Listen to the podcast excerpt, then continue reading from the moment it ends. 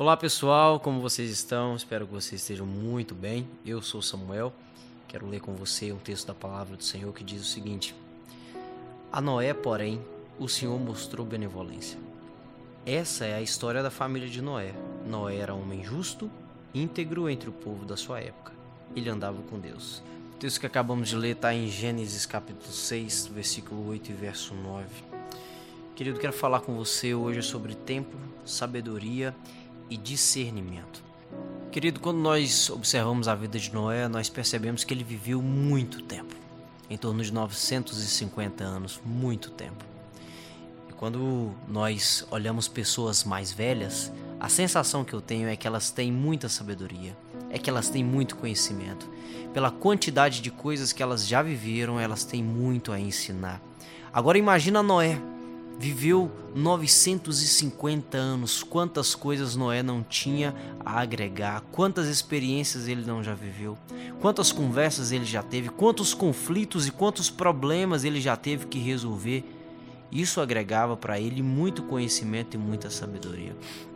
Mas o que me chama atenção em toda essa situação é que quando Noé estava prestes a construir o maior objeto daquele tempo, a maior construção daquele período, ele não confiou na sua sabedoria humana. Prioritariamente, ele confiou naquilo que Deus tinha a dizer sobre ele, naquilo que Deus tinha para falar sobre a sua vida.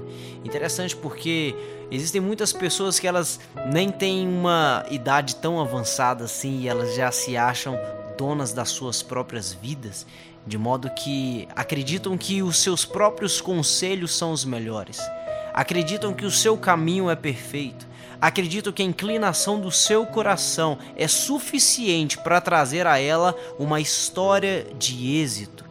Mas o que eu aprendo aqui na vida de Noé é que, mesmo ele sendo um homem de idade muito avançada, mesmo ele tendo vivido tanto, mesmo ele tendo muitos filhos, mesmo ele vivendo uma vida que de certa forma era exemplar para todo mundo, para construir o maior objeto que Deus mandou, ele precisava do direcionamento do alto.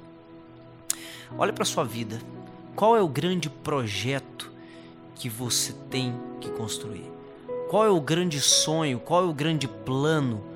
Qual é o objetivo audacioso que de certa forma tem tomado o seu coração? Qual é o propósito grandioso que Deus tem para a sua vida?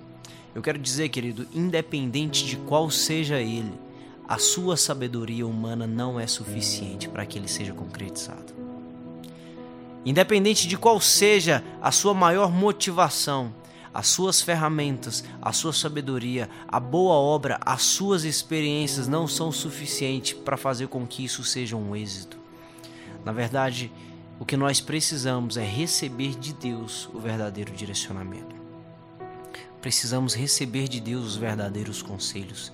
Precisamos saber ouvir da voz do Senhor na Sua palavra o que é que Ele tem para nós. Aonde pisar, aonde não pisar.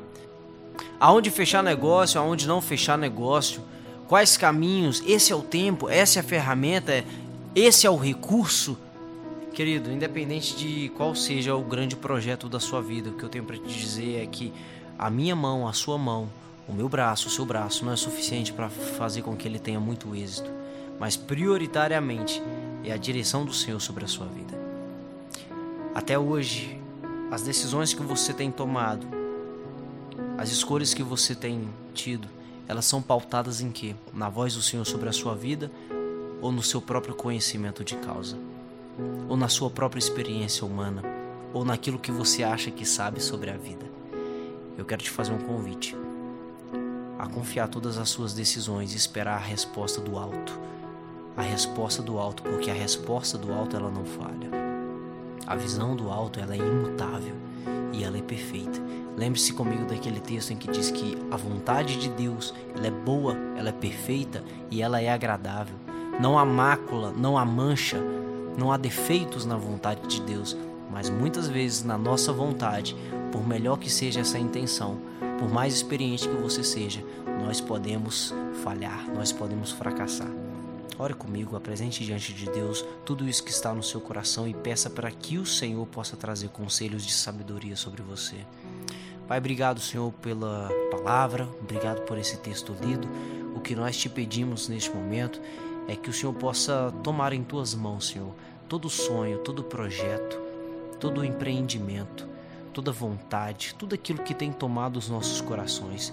Deus, toma em tuas mãos e que o Senhor possa conduzir da maneira que o Senhor deseja, que o Senhor possa fazer da maneira que o Senhor agrada, que o Senhor não nos deixe perder no nosso próprio entendimento, mas que possamos confiar no braço forte do Senhor e nos teus conselhos, Pai. Pedimos que o Senhor também nos livre de toda decisão errada, que o Senhor nos livre de qualquer conselho que não venha do Senhor, mas que o Senhor nos ajude a ouvir somente a tua voz e dessa forma fazer a tua vontade, Pai. Em nome de Jesus, amém.